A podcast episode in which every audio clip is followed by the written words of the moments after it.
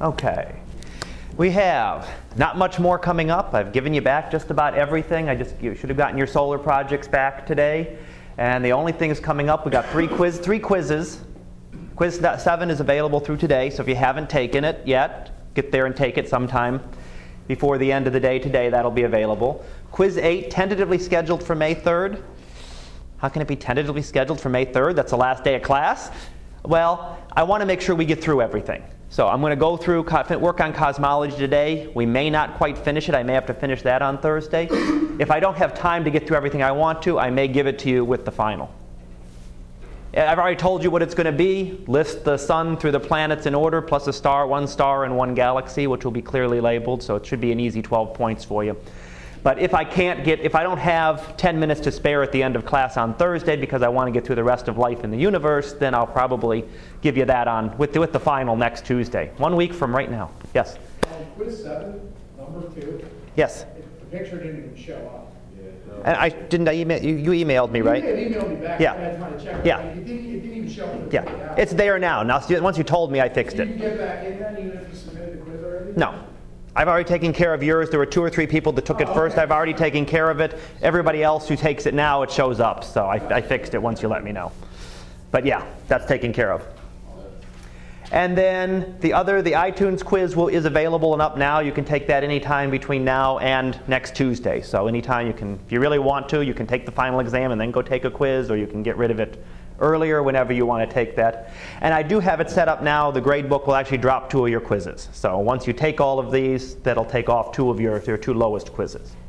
And then, of course, as I already said, final exam, May 8th, one week from today, here at 11:30. So seven days and half an hour from now, you'll be having fun, right? I'm working on making it up. I've got a draft of it. I'm just going to go through and finish that. But pretty much what I told you study your first four exams. As of right now, the questions are straight off those exams. I haven't gone through and fiddled with any of them yet. So right now, I've got, the, I've got that part set. And then the rest is going to be the new material on these last three chapters. Chapter 16, 17, and 18 will be the new material. So that's the only new material you have to study. Study your four old exams and the new material. And the only thing to remember on it, everything's double weighted because it's 200 points. So everything is double weighted. So each true false is two points, each multiple choice is two points. Sort of a trade off between doing that or giving you mo- more questions. You know, I could make them worth less, but then I'd give you twice as many questions. Yeah. This is going to sound like an awkward question. but, Um, the, since the finals were 200 points, that's most likely about, what, a quarter percent of our grade, about 25% of our grade roughly? Um, little, little less, but yeah. So if you. About 16%, I think it comes I'm out to trying be. to think negatively, let's, let's say you bad on the exam. Mm-hmm. That'll drop you, like, let's say you get a- an F, that'll drop you, what, maybe a point, maybe a whole grade, grade and a half? level? If you got a 50% on it, Right, it would be it would not quite drop you a letter grade. okay. Not quite. I ju- I I mean, I, I mean, hopefully you're not getting a zero on it. Nobody's going to get a zero on it. Come on. Right, no, no, But no, yeah, but yeah, unless you don't take it, if you don't show up. I think worst case scenario. What if you spell Yeah. your name wrong? Oh, there you go. What, what if we submit it and don't put our name on it? it's when, when I noticed that when I printed stuff out, certain things got printed out, and I'm looking at all these papers. Not, there's no name on this paper. Who is it? And I have to go back and search. And You think no one can get a zero? I don't. I think you. Well, if you wanted to try, I don't know if you could get a zero if you tried. If you tried to get a zero, you'd have to know the stuff well enough that you could have passed anyway. Because if you don't know it well enough that you're going to randomly get some of the questions, especially true false, come on, 50 50 chance, you better know them exactly. so I don't think it'll crush you that much. I'm hoping that when I get the lab grades from Professor DeLisi, that'll help you. I don't know what, what sort of the grades sort of look like now, so I'm not. Yeah, I He- went on his D2L and I didn't see Okay. about the grades. He says our grade is basically going to end on the uh, term paper, which is due May 3rd. Okay. So I guess that's when you. Is that the graphic? yeah, the okay. HR diagram. Okay. So, yeah, but I won't get anything from him probably till next week, so that is not included in anything I give you. So anything grades that I have on D2L, unless he gives me, until he gives me the information, I can't put that, that in. So the two big things that are missing are that and the uh, final exam, which is 40 out of, which is, you know, third of the grade. So it is a big chunk, it can change things, but if you do reasonably well where you've been doing, it probably won't make a big difference. You know, it's, it's if you do really poorly, like you did, never went to lab, and you get a zero out of 200, well, that's going to crush your grade. You know, if you were getting a B, it's going to crush you down, you know, a letter grade and a half. It's going to really hurt you. If you've been going to lab and you're, you're getting a B and you're getting about a B in lab, well, it's not going to make any big difference to you, pretty much. Other questions? Okay. Picture of the day for today. Actually, a video. I'm going to play it here in a couple minutes um, about this, explaining about the Higgs boson, which is a, a, a theorized elementary particle. You may have heard of it as like the God particle. So it's a very important one if it exists. That's the whole big thing. We don't know if it exists. Right now, we know of, I think it's 12 subatomic particles, and that's going down to the littlest things. That's talking about electrons. That doesn't count protons and neutrons, aren't, aren't the basic particles. They're actually made up of quarks. So there's six different kinds of quarks that we know of. There's electrons. There's some different neutrinos. There's a total of about 12 particles that we know. And I'm going to go ahead and play this. It's going to take about seven and a half minutes to play. But because it kind of ties into our understanding of the universe and cosmology that we're doing, I want to go ahead and take the time to go ahead and play, play through it for you. But it's a very interesting, I mean, if this particle exists and the Large Hadron Collider that they're working on, that they're is doing tests, is trying to detect, this is the particle that it's trying to detect. So I'm going to go ahead and play this, and then we'll go on and do the rest of our, rest of our lecture.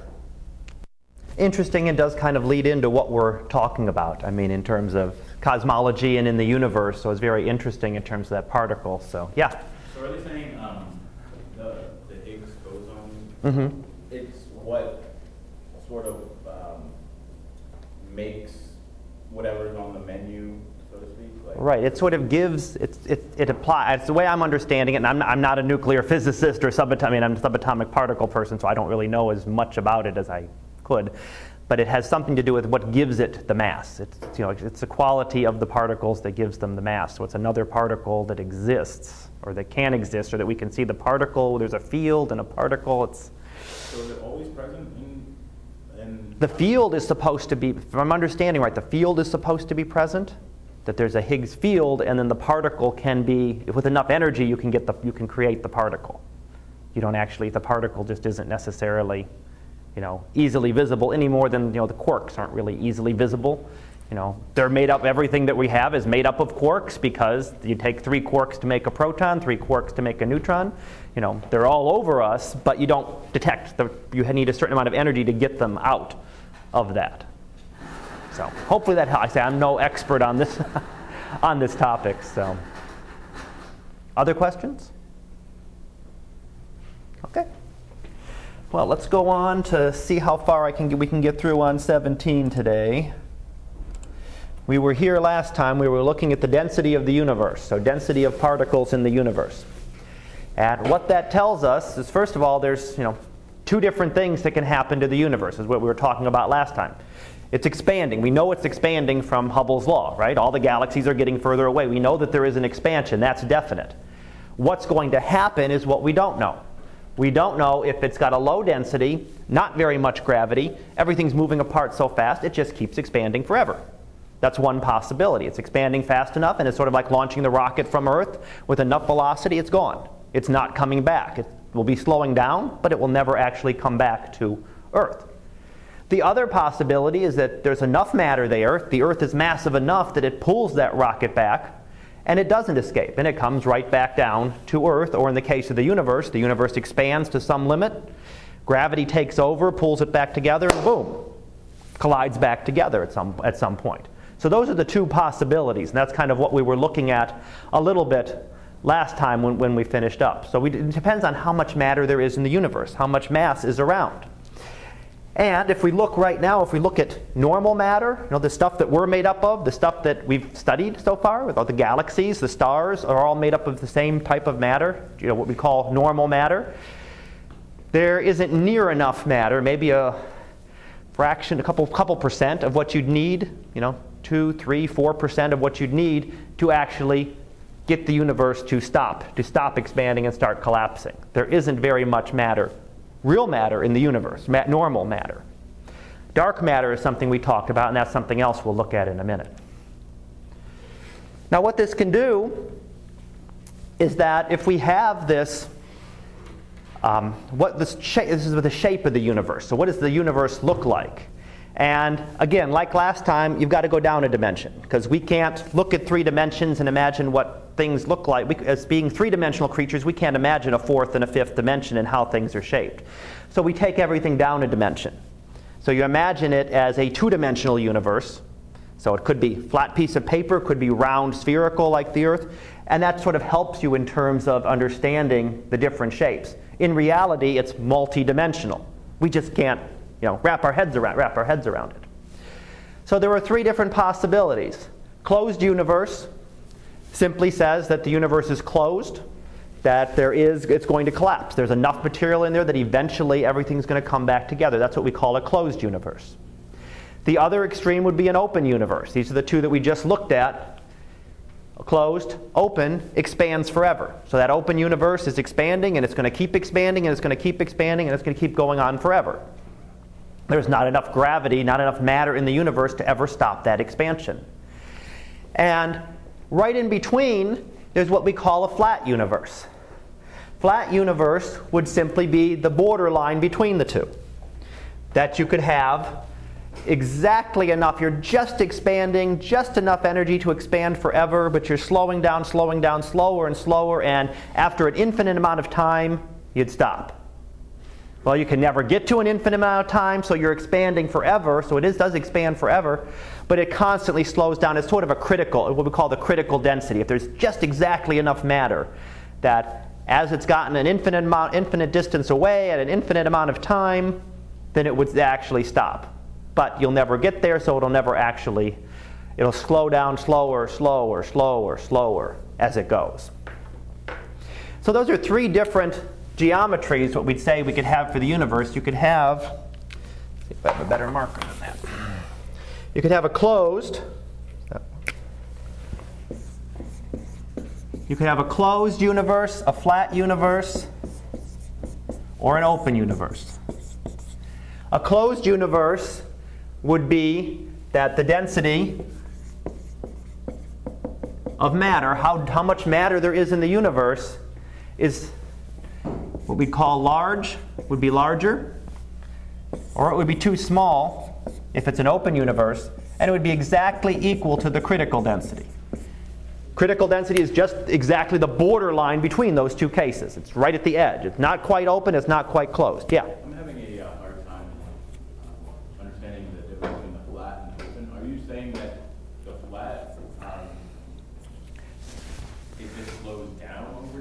The, they'll, well, according to this, they'll all slow down, right? Gravity is always going to slow them down. These ones, the open one will just keep expanding, keep expanding forever, going at some speed. This one, it's, it's the board, this is just the border case between these two. If you add a little bit of matter, if you could add more and more matter to the universe, things would slow down more and more, right? Add more matter, it's going to slow down a little bit more. If we could add more matter, it would be a little bit more. Eventually, you get to the point where you add enough matter that it stops expanding. That's this case. That's just where it just stops. But instead of taking, you know, 5 billion more years or 10 billion more years to slow down and stop, it takes, you know, 300 trillion years times 300 trillion, you know, it's slowing down and slowing down and slowing down and just constantly going slower and slower. It's almost going to stop, it's almost going to stop, but it never quite does it. And if you could go for an infinite amount of time, it would. So they are very close. In terms of what happens, they're going to do the same thing. But this is just one special case of having an exact value, of having the exact value. It's kind of the border between the two. So the density that you're looking at there, it's just, it's just a critical density. So there's only exactly one density you can have to have a flat universe. Now what do they look like?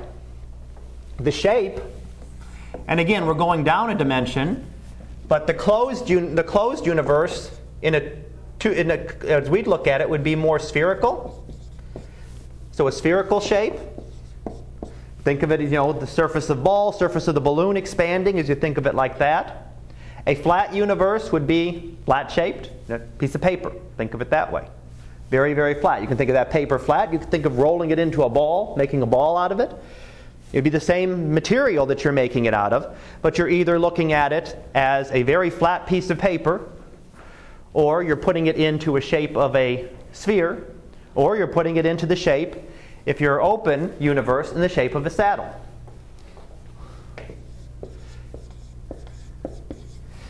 So, saddle shaped, saddle shaped. So it just expands, it goes outwards forever. Now it wouldn't have any specific size. They'd go on, you know, they go on forever if you imagine this sheet of paper going out forever.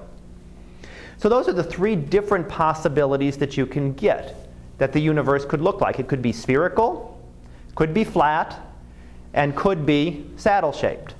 And some of the things that it does, if you look, if you've ever taken, you know, an international flight and you've flown, you know, from this one showing like Los Angeles to London, well, you don't fly by, by New York, you go way up over Greenland and northern Canada. If you fly from, you know, somewhere over here on the east coast from New York to Japan, you don't fly over Hawaii.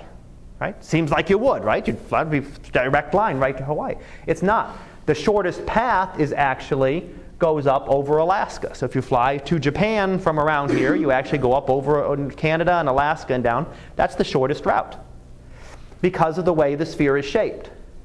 And you get some interesting things in terms of the triangles. If you add up a triangle on a sphere, you know, triangles add up to 180 degrees, right? All the, well, that's Euclidean geometry. That's flat geometry. You can do geometry on a sphere. Some of the things are different, though. When you add up on an angles of a triangle on a sphere, you can actually get here you've got a triangle with three right angles. That's more than 180 degrees, right? That's 270 degrees. You can actually have larger angles when you draw that triangle on, the, on, the, on a sphere. What you don't see is when you look at it close, you know, if you look at a little portion of the sphere, you don't really see the difference. So a lot of the things that we look at, everything looks flat to us. Because if you look at a tiny portion of that sphere, you know, usually on the earth, you don't notice the curvature of the earth. You got to get way up to be able to see it. If you go up, you go up in the go up to the space station, yeah, you can tell you can tell the Earth is curved. But seeing it from the surface of the Earth, it's very difficult to tell what the curvature is like. And the same thing, we're looking at a very small portion of the universe, and what we can see, you know, right now looks flat. It looks flat, but there isn't near enough matter to explain why it looks so flat. So that's one of the problems. It looks flat. It looks like there's, you know, it's pretty much going just going out forever. Not not expand not not expanding too fast, not slowing down that much, but there's not enough matter to explain what we see. So if we think about a closed universe, and again, a closed universe like the surface of a balloon, surface of the earth, well, you can sit there and you can walk here, and I can start walking one direction and just keep walking in the same direction, and eventually I'll come right back here again. I'll probably get quite wet along the way, you know, as you have to go through the oceans. But if you could, if you, had, if you did it on the moon, you know, go to, go to the moon, start walking one direction and just keep going, you'll come right back to where you started. The same thing would happen in a closed universe. If you travel in one direction, you travel out this way, keep going long for a long time, long time, long time. Come around and come back, you'll come right back from where you started from the other direction. You could do the same thing with a light beam. You send a light beam out, It'll come back or go around the universe, come right back to you, hit you in the back. Problem is, how big is the universe? How long is it going to send that light beam now? How long is it going to take that light beam to get back? Yeah. But the idea, the concept is still there. You'll travel, keep going, and you'll come right back where you started. That would be the idea of a closed universe. An open universe or a flat universe wouldn't have this. You know, you go out in one direction and you keep going in one direction. You know, it just keeps going and keeps going and keeps going. If you head out in that direction in the universe, you're just going to keep going. You're never going to come around back. But that's one of the properties of a closed universe when you sort of put it on, put it, wrap everything up into a sphere. Yeah, question, sir. Is there um, evidence for one over, more evidence for one over the other, or is it just? There is. I'm going to show you in a, in a minute here. So, sort of what I'm going to tell you on the next few slides. I got a bunch of text ones coming up for you here. So what matters is we've got to find out what the density of the universe is in order to find out. Question? I'm sorry. No. Yeah. You may go back or? Um, well, yeah, I have a question. Sure. You know how, you know, the Hubble telescope looks back and sees all this, like, these quasars and stuff. Mhm. All permeated everywhere. Like, i- if, if that theory is true, like, it's very- like, if it is a closed universe, how- you know, would it be possible that we're actually looking back at our own galaxy, like one of those quasars? If you could see something back that far, it's, it would be a, if, if the universe were that small. The universe would have to be that small, and that's probably a lot smaller than we think the universe is now. But yeah, technically, yes. If it were that small, you could be looking back, and you know, if you're looking around, are you see, are you seeing yourself? You know, that light traveled. Yeah. But the size of the universe would be an issue. I think it's too big. It's, we think it's a lot bigger than what we see. Okay, let me go back there. So, what we do when we measure it, we measure the universe, we measure how much matter there is. And the first thing we measure is count up all the material we can see, count up all the stars, count up all the galaxies. Okay, that's what we can see. You know, we can figure out how many stars there are. We can, we can add it up. You know, how many stars, how many galaxies? We saw some of those plots I gave you last time. You look at all the galaxies there are, how much matter there is. Well, if we do that calculation and measure it, we find it's only a couple percent of what you would need, how much matter you would need to actually stop the expansion. How fast things are moving now, how much gravity you'd need to slow that down. It's only a couple, couple percent. So it's not near enough matter. We're not seeing near enough matter in what we can see. Again, luminous matter. That's the stars, the galaxies, the nebulae, all the stuff we've been talking about all class. Now, I did mention, we did talk last time about dark matter. Okay? There's a lot of dark matter out there. If you remember, I told you within a galaxy there's a lot of dark matter. Within galaxy clusters, there's even more. So that help, that can help. That could be part of what we're missing if we want to think of a closed universe. We've got to find more matter to account for it. We have to find more matter in order to slow down everything enough to eventually stop the expansion. So again, that's what we're trying to find. We're looking at how, what the density is of the universe. We have to find all the matter. So we count easily count what we see. You know, that we can get. That's easy. It's harder to try to count this dark matter. We have some ways of getting estimates on it. We looked at it in terms of the gravitational lensing and all of that that we could find. So, if we estimate, if we take all the dark matter that needs to, we need to keep galaxies together. So, each galaxy has a certain amount of dark matter, so much more matter around it. If we look at the galaxy clusters and how much dark matter we need to keep those bound together so that they're not flying apart. If we take all the gravitational lensing that we see, that gives us a measurement of the dark matter. We can get a, a better value which is about 30% of the critical density. You're still missing a lot of matter if you want if you want if you think the universe is closed, there's still a lot of matter between what we see, which is about 3%, and still even adding in all the dark matter that we know is there because we can see its effects on gravity. It still only brings us up to about 30% of what we need. So 30% of what you would need to actually have a closed universe it's not very good possibility that there's anything else out there that's going to explain. It's not like it's getting you 98%. Where's the other 2% we need? 30%. You know, you're not close. You're not even close. It's not, it's not like you're just up there with, oh, we're so close. Where is that extra little bit of matter that we're missing? Now, there's no reason that you have, a lot of people like the idea of a closed universe, you know, makes sense. Oh, it expands and it contracts and, it, you know, just sort of, some people like it conceptually because it makes a lot of sense rather than it just keeps going forever, you know, conceptually, but there's no reason that it has to be an open, a closed universe. And we're not seeing that right now. I'm going to show you one more in a minute here one more thing that gets us helps a little bit and that we're going to see is what it looks like. At least our portion of the universe looks very very flat. So it even has more density than what we're seeing seeming to be able to add up. It looks like our universe looks a lot flatter than it should based on how much matter there is matter there is here. Okay? Now how do we measure the distances? Well remember the type 1 supernovae Type 1 supernova, we all remember what they were? The white dwarf star that blew up. They're a very good way to measure distant, measure how far away distant galaxies are. Because they're always a white dwarf star, they're always exactly 1.4 times the mass of the sun, right? Because that's the instability limit. So we know exactly what they are like. So they all form under the same process, by the same process. So they're all going to blow up on the same, doing this exactly the same thing. So they should all get just as bright. Why should this one be any different? Why should this 1.4 solar mass white dwarf be any different than this 1.4? Be any different than this one? Or they should all be the same. There's no reason they should be different. So they should all get just as bright. So once we see one, we can measure the distance to that galaxy. That gives us the distance. That's one our best way of determining distances far out there without using Hubble's law. So, what we'd expect, right? Got it. We're, we're expanding the galaxies out there. Everything's pulling on them, so they should be slowing down, going slower and slower. If gravity is the only force acting, then as the galaxies get further away, every other galaxy is receding from them, it's moving away, but every other galaxy is tugging on it. So it's going so fast now, and it's a little bit slower, and a little bit slower, and a little bit slower as it slows down, as it goes through.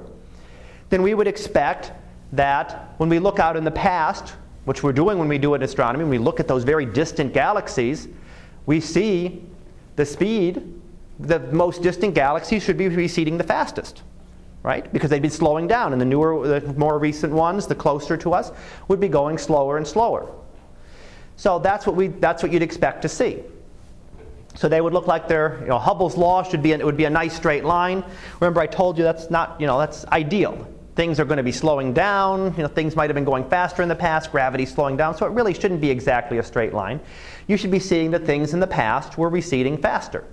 So a long time ago, things would have been receding going moving away faster and faster and as we get closer and closer and closer things should be slowing down that makes perfect sense because gravity is slowing them down unfortunately perfect sense doesn't always work isn't always what we get and in fact we find quite the opposite effect is what's occurring if we actually measure them here here's hubble's law okay? And if we look at nearby galaxies everything is here. And what we should see in this graph as you get further and further away this is showing the shift that we see from Hubble's law versus the distances determined, you know, if it were perfectly Hubble's law and everything were going straight, it would go right on that right straight, nice straight line in the middle. If everything were following exactly Hubble's law, if things are slowing down, they should veer to the left hand side. Be decelerating. If they're speeding up, they go to the right hand side. And if you look at all the dots there, yeah, there's a big variation, but almost everything is to the right. Almost every observation that has been done says that no, the universe isn't decelerating, it's accelerating. The galaxies a long time ago were receding slower than the ones today, than, than the more recent past. So things have actually started accelerating. What's pushing the universe apart? So not only is it getting is it expanding, but it's expanding faster and faster. That's what our current measurements are telling us. It's going faster and faster and faster than it was before. So it would have been moving slower. So what is causing? So what is overtaking? What kind of anti-gravity is out there that is shoving the universe apart? Making it go faster is strong enough not only to match gravity and stop and keep it even, just going at a constant rate, but to actually keep it going faster. Why is it, acceler- why is it accelerating? It's not something we expected when we were looking at this. You expected to find, okay, it's decelerating, and is it enough to close the universe or not? But that's not what we found. Every, almost every observation there, if you look at all those black dots there, a couple around the line, one or two of those are slightly over towards decelerating, but the overwhelming majority is way off to the right hand side. Is way off there, saying that we are living in an accelerating universe. So, one way to explain that is what we call a new thing that's come up in the last, what has it been now, about oh, not even 15 years ago, was dark energy. So we had dark matter, and now there's believed to be what we call a dark energy that is out there in the universe that sort of permeates the universe as well. That is actually a cause for a pressure, something pushing them apart. Now, this actually comes from Einstein's equations. His equations of the cosmology of the universe will actually allow for what they call a cosmological constant. Now, if you've done some, if you've ever taken calculus, I don't know if anyone's taken calculus? Couple? Okay. When you do an integral, there's always a constant, right? You can always add a constant to it because when you go backwards, that constant disappears. And you do the same thing in Einstein's equations. There's always there's a constant that could be added to them. He put it in in the first place when he did the equation. Said, "Oh, well, at the time when he was doing this, the universe was static. It wasn't changing, so he put the constant in to make everything work out. Then, when he found out that the universe was expanding, well, that's the biggest blunder he ever made. Why did I put that constant in there? I didn't need to. I could have predicted that the universe was expanding. But depending on the value of that constant, you can either have, you know, a nice flat universe, you can have a negative value which collapses the universe, or you can have a positive value where the universe expands forever. So, depending on how big that constant is, the universe could be expanding forever. There should be some sort of pressure in the universe that is actually accelerating it and causing it to expand apart. And that's what we're calling the dark energy. And again, that's something relatively new. I think it was 98 that it first came up with, so it's been just like, just like 14, 14 years or so that they've come up with this as the explanation, as some way of explaining what, what is going on here, why the universe is accelerating. And we have to come up with something, to some sort of theory to explain it, and hopefully future observations will help us to better understand what's going on.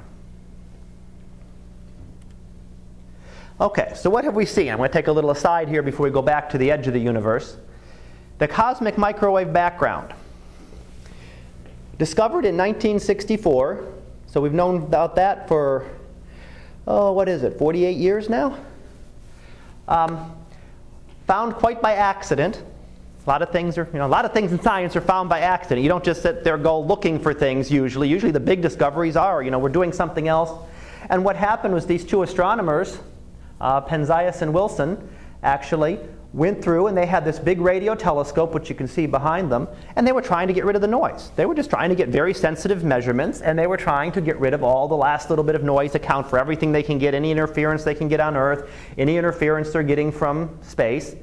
And they were trying to get rid of that so they could make the most accurate observations.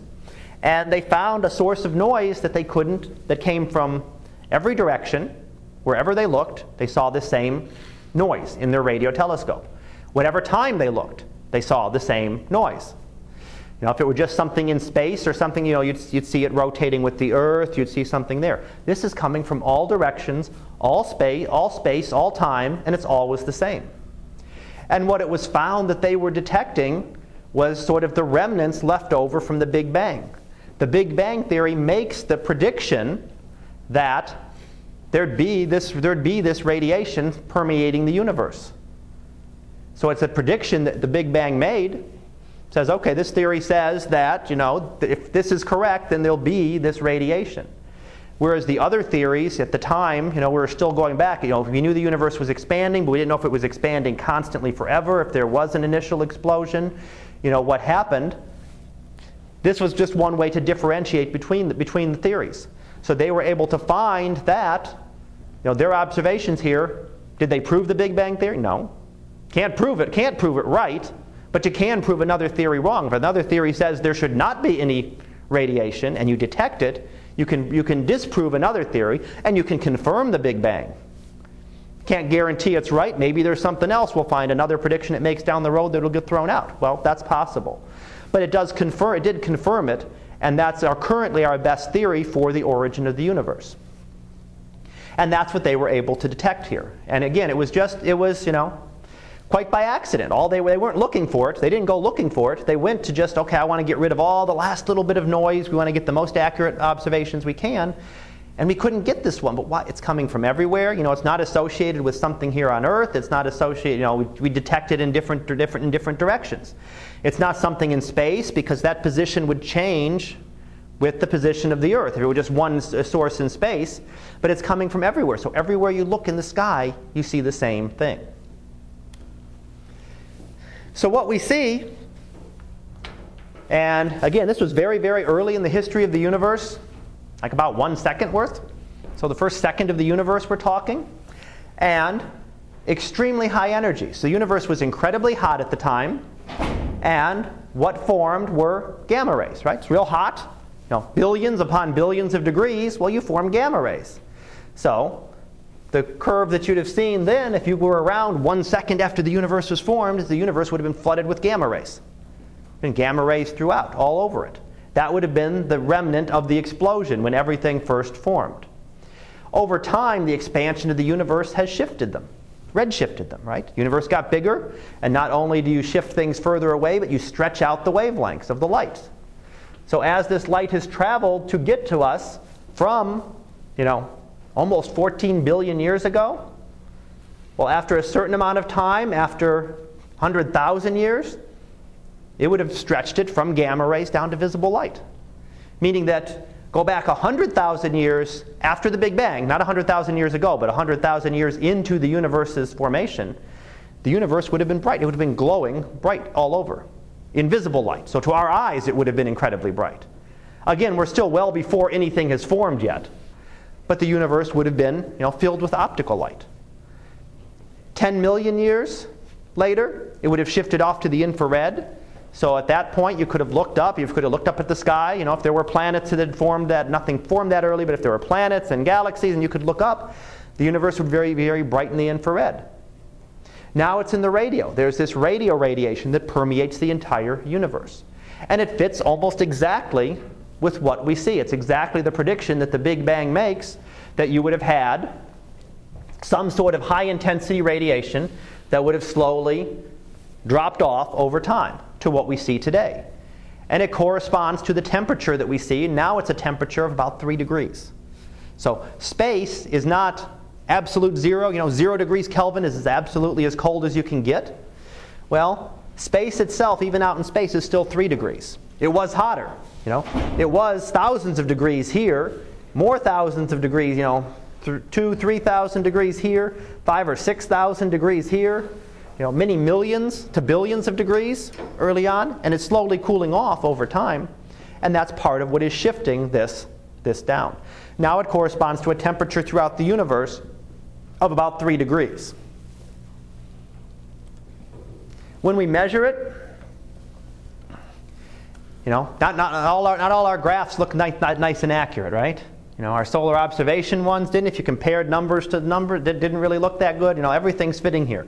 There's a theoretical curve in blue, and the observations that we've made at different frequencies, you know, very, very low frequencies out here, very, very long wavelength radiation, to shorter. Here's the peak in the radio part of the, that, the radio microwave part of the spectrum, and further out, and it fits very, very well. It fits almost perfectly. So it really looks like that tells us that the universe at some time, many billions of years ago, was incredibly hot and has since cooled off. And that's all we're seeing today is the remnant of that left over.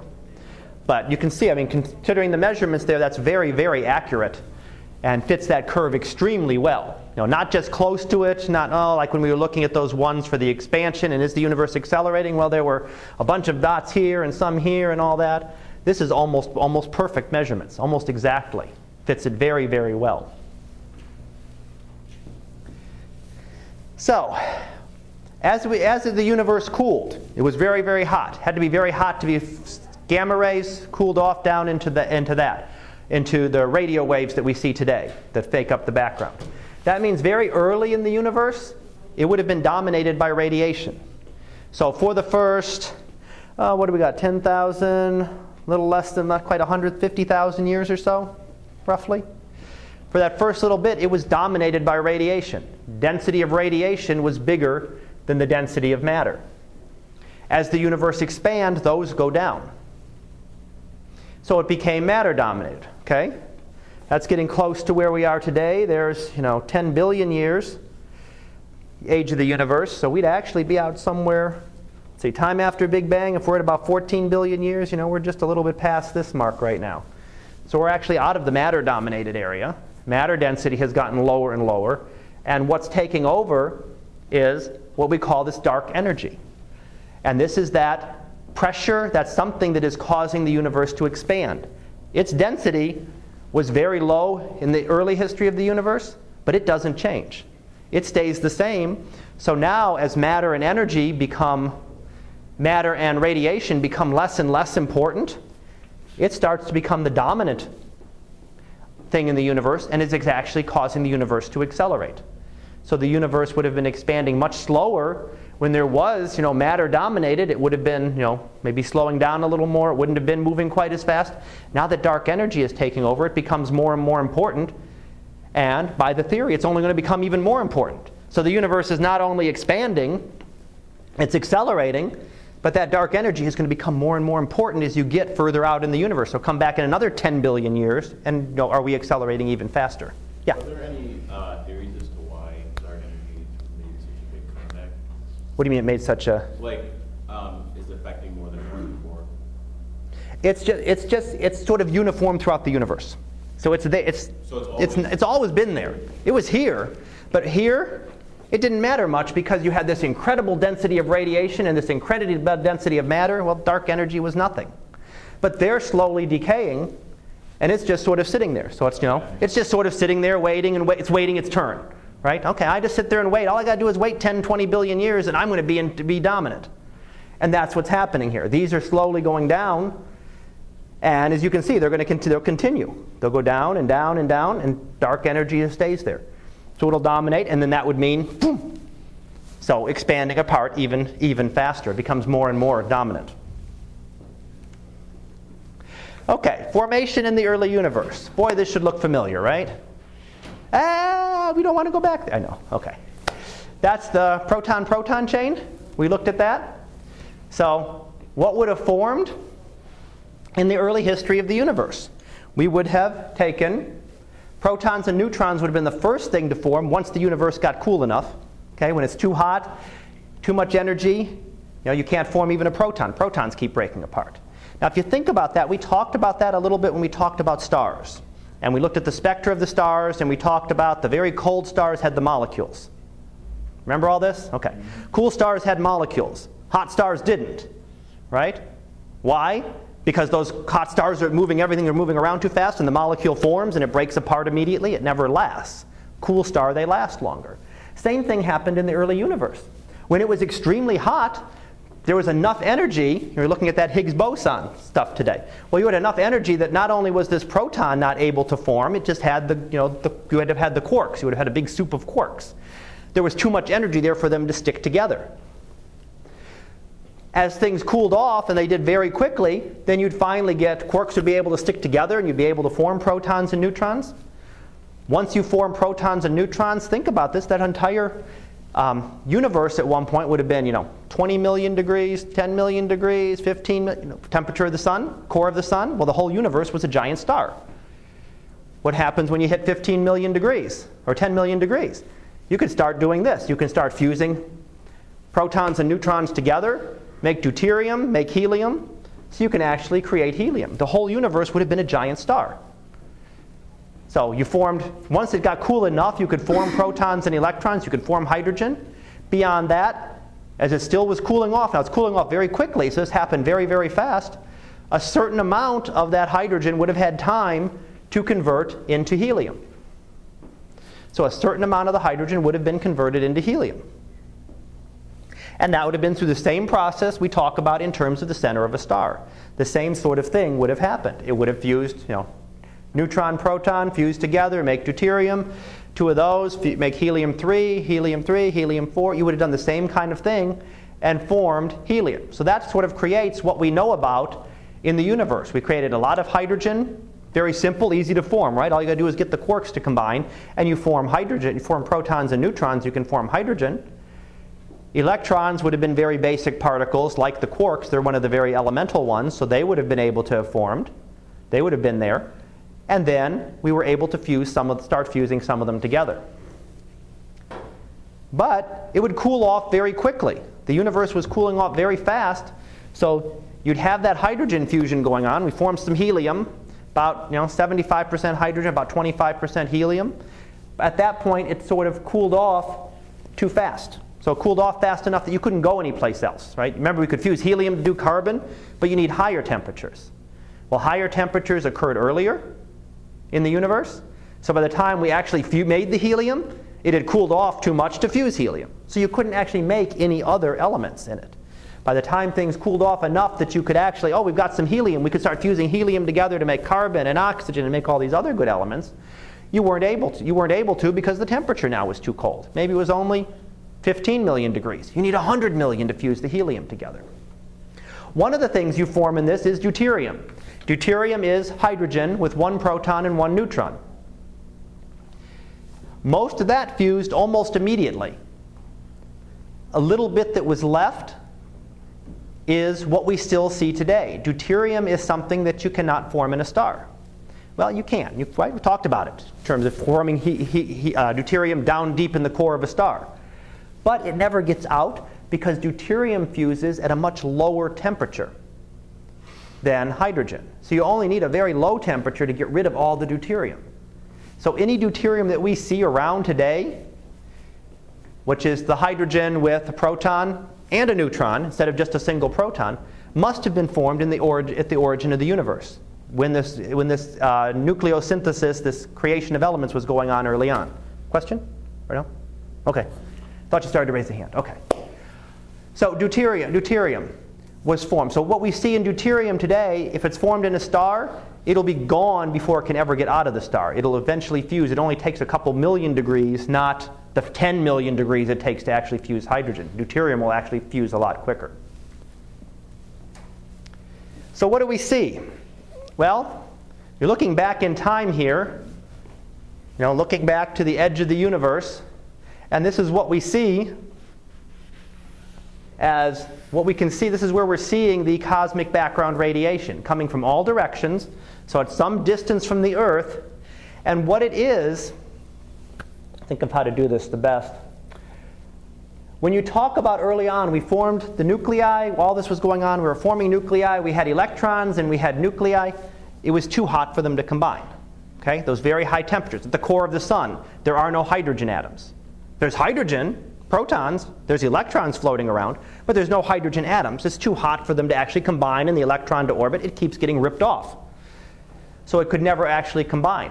That's what the early universe was like. Until you got to a cool enough temperature when it cooled off enough, as it expanded, at a certain time it cooled off enough that all of a sudden electrons combined to hydrogen atoms. And we call that decoupling. So, sort of matter and energy were one early on and they decoupled. At this time, as the electrons start to combine, all of a sudden the universe becomes transparent and boom, light starts traveling through it. So, you can actually see the remnants of this is what we're seeing as the cosmic background radiation. So, out in this area, and again, you're thinking of this as looking, looking out in distance or looking back in time. When you're looking back this far, you can't see anything. The universe wasn't transparent, it didn't let light travel through it. As photons absorbed, they were constantly absorbed by these part- particles. All the energy was absorbed and re-emitted and absorbed and re-emitted, sort of like we don't see the surf, we can't see the center of the sun, right? None of that energy gets out to see us directly. It gets out indirectly. Well, this, what we see as the microwave background, is when all of a sudden, when the temperature got cool enough that you went from having nuclei, proton, electron here, to having an atom. Boom. An atom going, or atom going. Once you do that, all of a sudden that radiation was free to travel through the universe. The universe became transparent that we see today. You know, we can look out there and see it. And that's the remnant that we see of the background radiation, is when those electrons, when the nuclei and the electrons combine together. And again, that was forming hydrogen, forming helium, pretty much nothing else. That's all that formed early, early on in the history of the universe. Everything else that we have, you know, the desktops, us, all the other elements, the carbon, the oxygen we're breathing, uh, gold, mercury, anything else that you see, formed in stars later on, formed through the process that we looked at in terms of supernovae. The only thing that would have formed very early in the history of the universe was the hydrogen and the helium. Okay, now cosmic inflation. Um, cosmic inflation is, well, first of all, let me do the two problems, then we'll come into, we'll come into that. One of the problems that we see when we look at this, we look out at the universe, and we look in this direction, and we see the cosmic microwave background radiation, you know, 14, 15 billion years ago. It's been traveling to get to us and we see some level of radiation. When we look in the opposite direction of the sky, 15 billion years that way, we see the same thing. Now, one of the problems can be is that why is it so smooth? Why is it the same there as it is there? You know? Those two, you know, usually when you have something, if you put something hot out, you know, have something that was heated, and it will slowly cool off, right? It'll slowly take time, but it will look different. It would look different in the different directions. It wouldn't necessarily be the same because this side has had no time to talk to that side and tell it how hot it is, right? This side is so many degrees, and it's not, remember, it's not just a little bit, it's exactly the same. So this side has had no time to communicate with that other side because if we're 15 billion years here, and 15 billion years there? Well, that's 30 billion years. Light hasn't had travel time in the history of the universe to travel between those two. And if we're looking as we are at a, probably an open universe, you know, there's no way to communicate. Those two shouldn't be able to communicate with each other. So how do they know? How does A know how hot B is? And how does B know how hot A is when the light hasn't even gotten halfway there yet? Or just barely gotten halfway there because it's just coming to us. So it's the problem of looking at the horizon as far away as we can see, which is the background radiation. And even when you look in opposite directions, and not just two, you know, those two, those two, those two, look at all different directions, it's always the same. And if they're too close to each other, two that are close to each other, well, yeah, they've had time to you know, talk to each other essentially. You know, communicate, say, oh, we're so hot, it's so hot, it's so hot, and share their heat and smooth out. These two wouldn't have had time. There's no time in the universe that they could have gotten close together. Unless they were very, very close together a long time ago and something happened to expand them faster than things are expanding right now. The other problem that we see is that what we call the flatness problem. And that's sort of the problem that why is the universe still here? You know, why is there still a universe here? Because in order for it to have survived 15 billion years, then, you know, we said the universe is either contracting, well, it probably shouldn't have survived all that long. It would have had to have been incredibly flat, you know.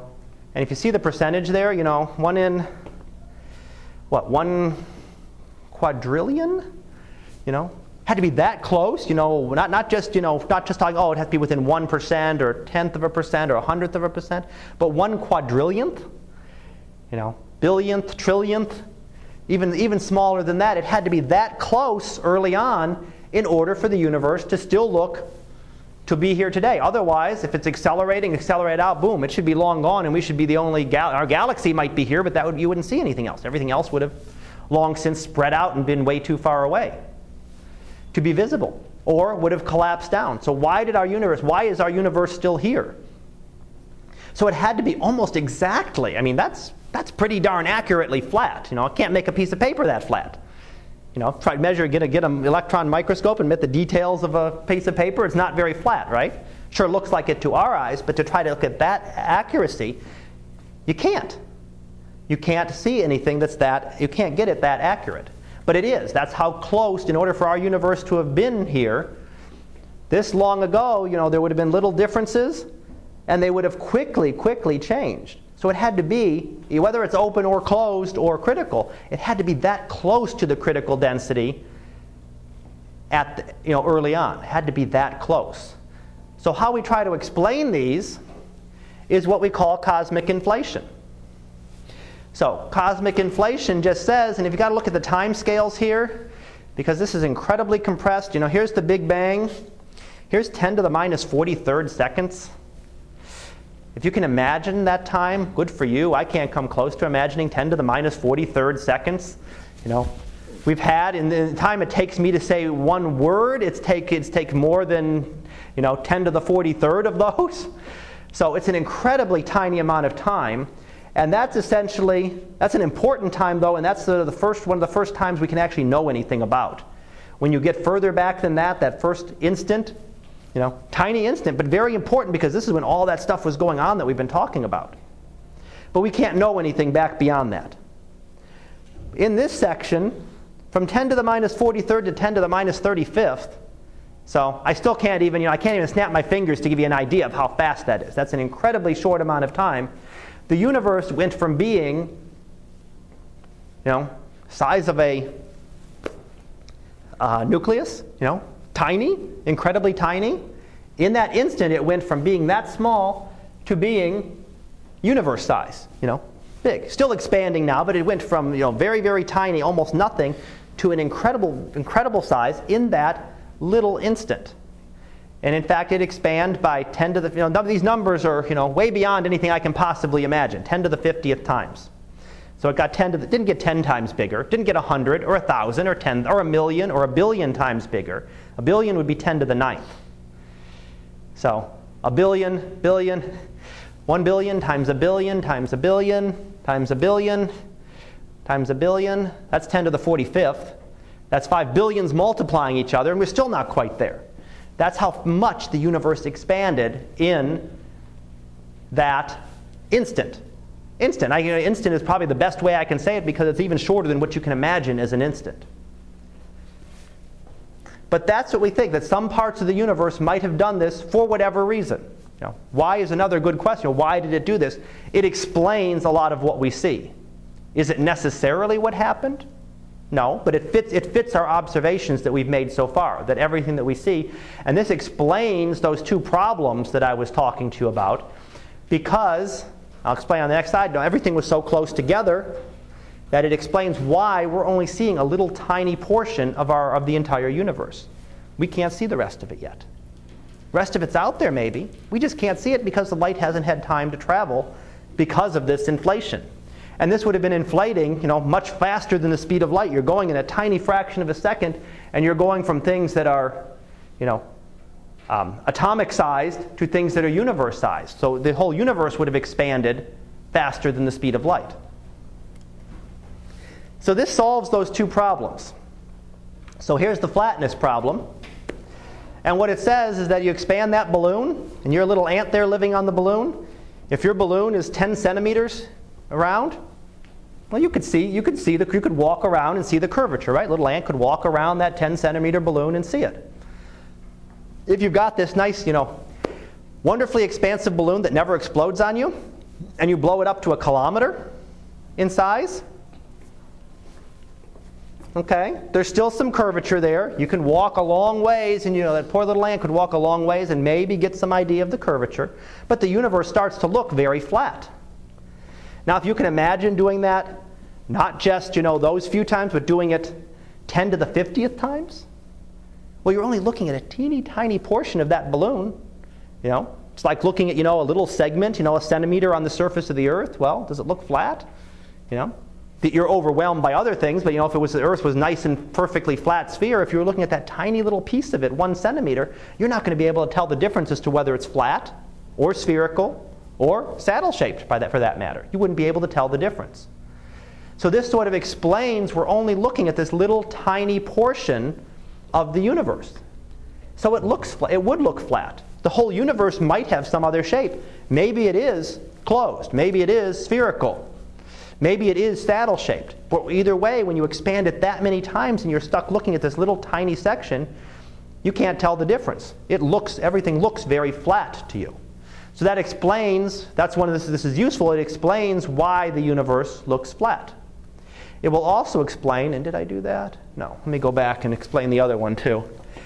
It also explains, you know, why the universe is you know, the same in all directions because early on, for that instant, everything was the same temperature. You had a little uh, something the size of a nucleus well, everything was in contact with each other, so it had time, right? You could communicate with one side to the other. It was only an instant. It only takes light and heat a tiny amount of time to travel that small, small distance. So everything would have been a uniform temperature, right? Would have communicated. All of a sudden, you expanded it out greatly.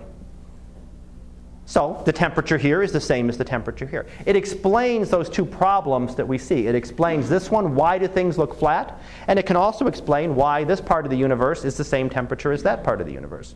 Otherwise, you'd expect some fluctuations. You'd expect this part, well, so maybe this part is a little bit brighter. You know, maybe something's 2 point, that's about 2.7 degrees, so maybe something 2.7, maybe it's 2.8, maybe it's 3, you know, it's, but it would be close, but it would be not be exactly the same. But we're seeing almost precisely the exact temperatures on every side, wherever we look in the universe. And inflation is what we use that tries to solve that problem. All right.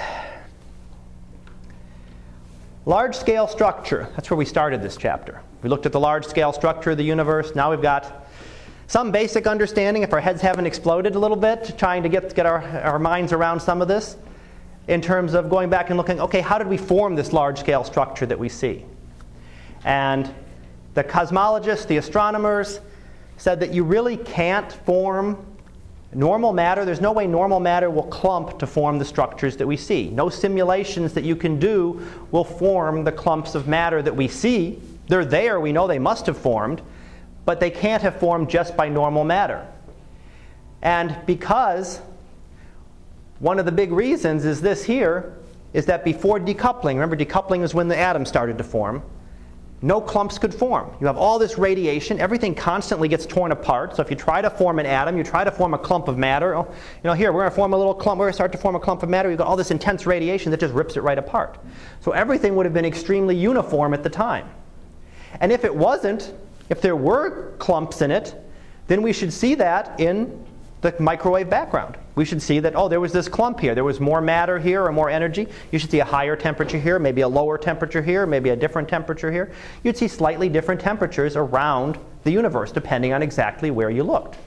We don't see, we don't see that. We see it very, very uniform as we go through the universe. So early on, again, radiation would have kept anything from clumping, at least normal matter from clumping together. So the astronomers look at that and say, well, why do we have galaxy clusters? Why do we have all these clusters that we see? They must have been some way because gravity just hadn't had time to take effect unless there were, was some sort of clumping early, early on in the history of the universe. There's just no way you could have done that based on normal matter. It would have all been torn apart, it would have been smooth as of when things decoupled. Then it would have started to be able to form galaxies and clusters but there isn't enough time in the universe now to have done, to have done that. And variations, again, would have led to variations in the microwave background. We don't see it. We don't see variations in the microwave background. So that's sort of the problem there is why, you know, so how did we form this large scale structure? So what we think, because of the way things expanded, that you might have formed some clumps, little bit, but only slightly denser than their surroundings. So you're not forming things like stars and galaxies and planets and things that are many billions and trillions of billions and trillions times denser than everything else around them. So you're not forming anything like that. You're forming some very low level clumping. So you might have had some in normal matter, but the dark matter, and if you recall, dark matter doesn't emit radiation, isn't affected by radiation. Remember we talked, you could, you could see its gravitational effect, but you couldn't see it. Doesn't give us any light, doesn't absorb light. Light travels straight through it. Might get bent, but it travels straight through it. So dark matter is not affected by radiation. It would have started to clump in those very early, tiny fractions of a second. It might have started to clump together. And the question is can we see that today? Can we see the clumping of the dark matter around galaxies? Well, we looked at some of that. We looked at some of the clusters of galaxies and said, yeah, there's dark matter all around these clusters of galaxies. Maybe it's the dark matter that clumped together first, formed a gravitational instability that then allowed it to gather together the regular matter. So maybe the dark matter clumped together and formed, you know, the galaxy cluster where the material was, and then the light, the, the regular material, the stuff we're used to, everything we've studied up to this point in class, was able to clump around that. So dark matter, important that it's not affected by radiation. And we would have been able to see that clumping. So here's sort of an example on a simulation as to what you might see when you look very early on, you know, first few thousand years of the universe, the normal matter would have been uniformly distributed. Too much energy, too much intensity that it couldn't clump together. Very slight clumpings, but the dark matter could have. And you could have started to form some darker areas, some darker areas, you know, some areas with more and more material. So after a thousand years, you started to form some clumps. You had some areas here where there's more matter, where there's more matter, where there's less dark matter. And then that continued. Once you form that instability, you know, just like a star forming, once the galaxy, once the star starts, the cloud starts to contract, it wants to continue. And you see a similar thing as you go towards here. This is at one second where everything's uniform. A thousand years, you start to see those instabilities. Well, when you get to 100 million years later, the galaxies in normal matter, it's clumped together. That's the little bit we see. And the dark matter is all around them. So the dark matter started clumping first and kind of pooled everything together. And that explains what we see, what we see today. And let me see, what's next? This is an example of a simulation um, showing uh, what the universe might look like.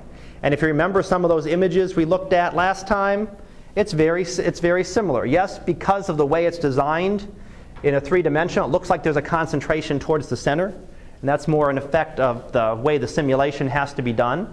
But if you look in overall, you see some nice filaments of galaxies that travel out, and you see clumps of galaxies, and you see voids.